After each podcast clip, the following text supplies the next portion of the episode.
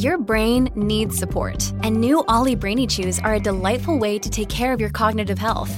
Made with scientifically backed ingredients like Thai ginger, L-theanine, and caffeine, Brainy Chews support healthy brain function and help you find your focus, stay chill, or get energized. Be kind to your mind and get these nootropic chews at olly.com. That's O L L Y.com. These statements have not been evaluated by the Food and Drug Administration. This product is not intended to diagnose, treat, cure, or prevent any disease. Hello and welcome to the program UFO Warning. Today's topic Amy Rylance abduction. That's correct. We're talking about the Amy Rylance alien, alien abduction.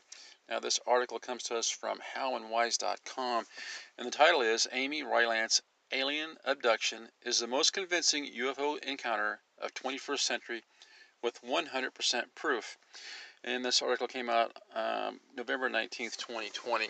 It says in 2001, a woman in her sleep beamed up through the window by the huge spaceship when her friend just walked inside the room to check on her in Queensland, Australia. This alien abduction case is considered to be one of the most arguably alien encounters in UFO history with proof and facts. It goes on, it says um, on October 4th, 2001, Keith Rylance, age 39, and his wife Amy, 22, were spending a night with their business partner, Petra Heller, 35, at their property, which was being developed as a Whispering Winds winery in Gundiah on, uh, in, in the town of Queensland, Australia. At 9:39 p.m., Keith went to sleep in the main bedroom, and Petra staying up in her room in the annex. Meanwhile, Amy was in the lounge area on the couch watching TV. That night there was an intense storm. All the rooms were closely connected with windows and walls. Because of the noise from the TV and the storm, Amy fell asleep on the couch at around 11:15 p.m. Petra woke up, left her room, and entered the lounge, where she witnessed the most frightening incident of the century. it says she saw a rectangular beam of light coming down from the open window of the lounge area where Amy was sleeping on the couch. Later, Petra claimed that Amy had been carried away by the beam through the window in her sleep. The beam was coming from the huge UFO hovering outside the house. Now, I watched uh, this on the video, and I also have a link. I have a link to that video at the UFOwarning.com site. And she says she's just sitting there on the couch and she watches her friend being levitated out the window on this beam of light up to this giant UFO. Kind of reminds me a little bit of what happened in the Manhattan transfer case, where the gal says she was she was levitated on a beam of light uh, up to a spaceship right there in Manhattan, uh, New York, and supposedly uh, some UN uh, officials actually witnessed uh, that particular abduction. It says the incident was so terrifying that Petra apparently fainted for a short period of time. She screamed as soon as she got conscious and awoke Keith. This article has some has quite a few typos in it, so if I stumble a bit, that's what's going on. He found Petra in deep shock and crying. The window was ruined. Says uh, to look for his wife, Keith stepped outside and began furiously searching for her, but could not, but could not find her anywhere. He returned uh, to Petra, where she told him everything she'd seen, but Keith refused to believe her.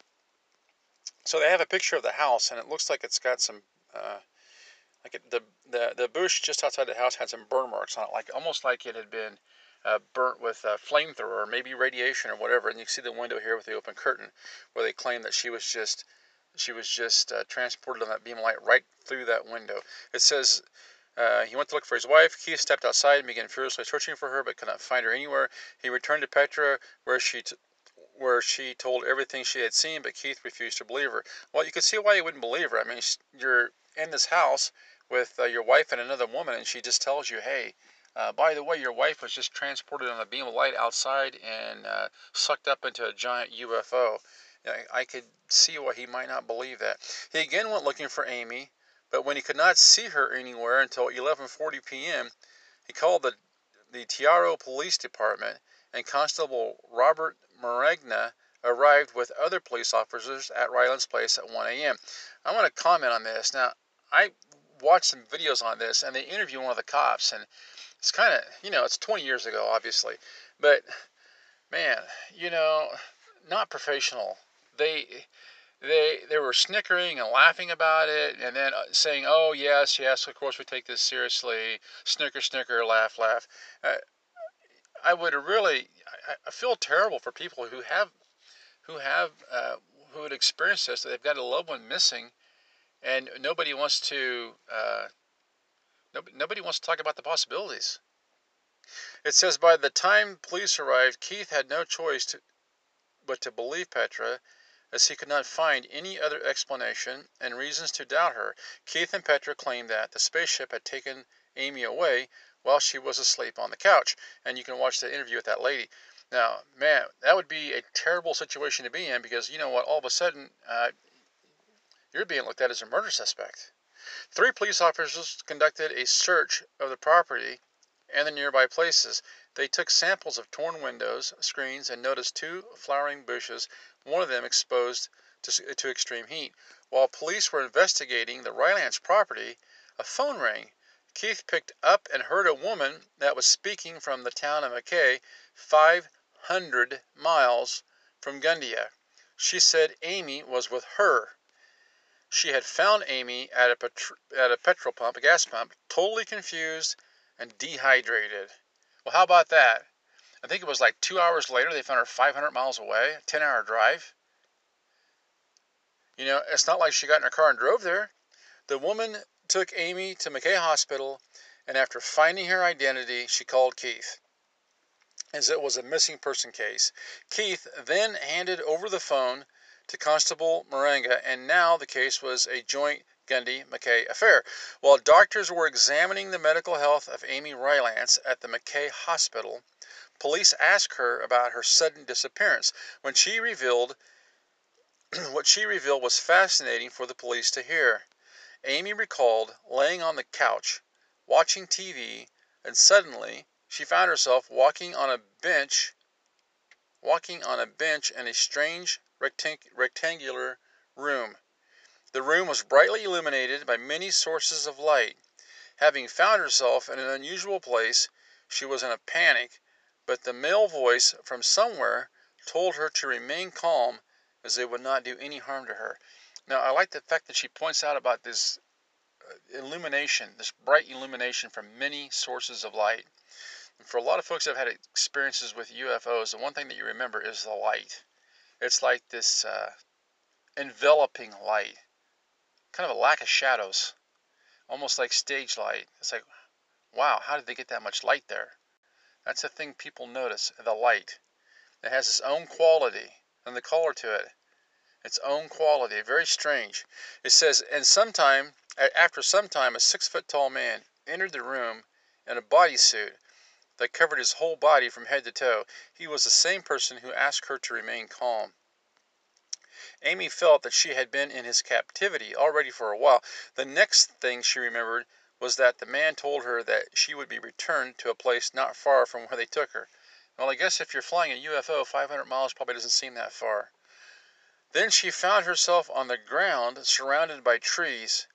She woke up and got herself on the petrol pump from where a woman helped her and took her to the hospital. She also gave a statement to the police officer that she had seen a huge UFO surrounded by small objects in her childhood when she was in the fifth grade. Listen, I have to I have to really wonder if this gal is not a repeat abductee here, okay? If she's not one of these that they've kept coming back for time and time again. And I saw that interview and she described it as overall a good experience. Listen, man, to my mind, that's just simple brainwashing. Ain't no way in the world having somebody come in your house and take you in the middle of the night without your permission and drop you off somewhere 500 miles away after they've done, done who knows what to you, a good experience. Okay? It's called kidnapping. But so many of these people come back and they, even later, even after describing what would be very traumatic experiences, say, "Well, I think overall it was a good experience." Well, maybe a good experience for the for the entity that was messing with you.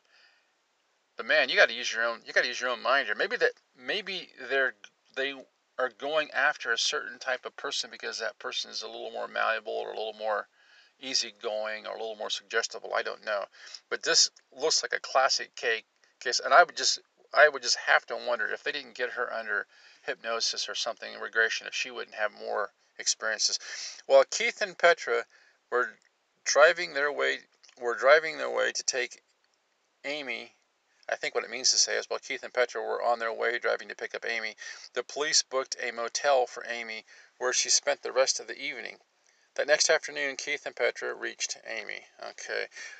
They noticed strange triangular marks on Amy's thighs and heels. Now, they show these in the video.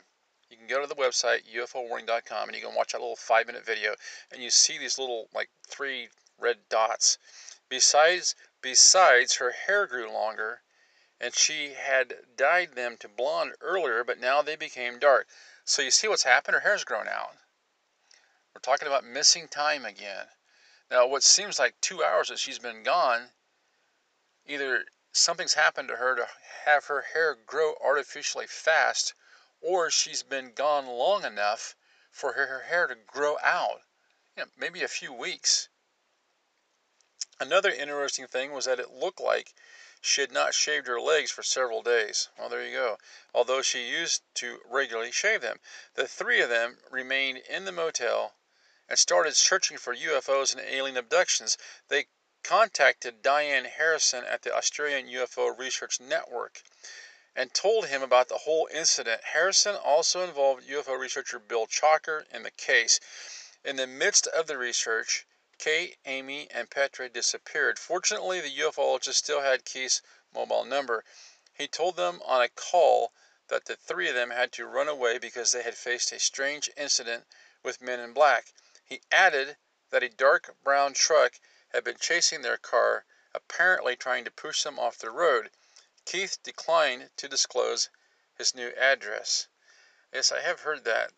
Now, some people they did just pretty much drop out of sight, but I have to tell you, I watched I watched the uh, the video of this thing, and they seem like convincing witnesses. Now, I went ahead and I posted another article where they did like an investigation of it, and I think they kind of came up a little bit ambivalent. Maybe it happened, maybe it didn't happen, because they had questions about the reaction of the witnesses, the fact that they couldn't get a hold of anybody. But you know, you have to ask yourself first off, if this happened to you, maybe you are a repeat abductee and you, you end up 500 miles from home.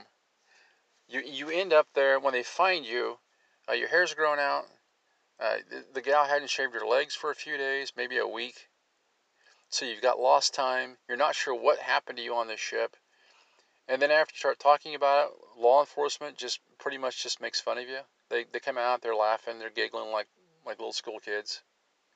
Probably got a lot of got a lot of uh, negative feedback from the neighbors. This is back in 2001.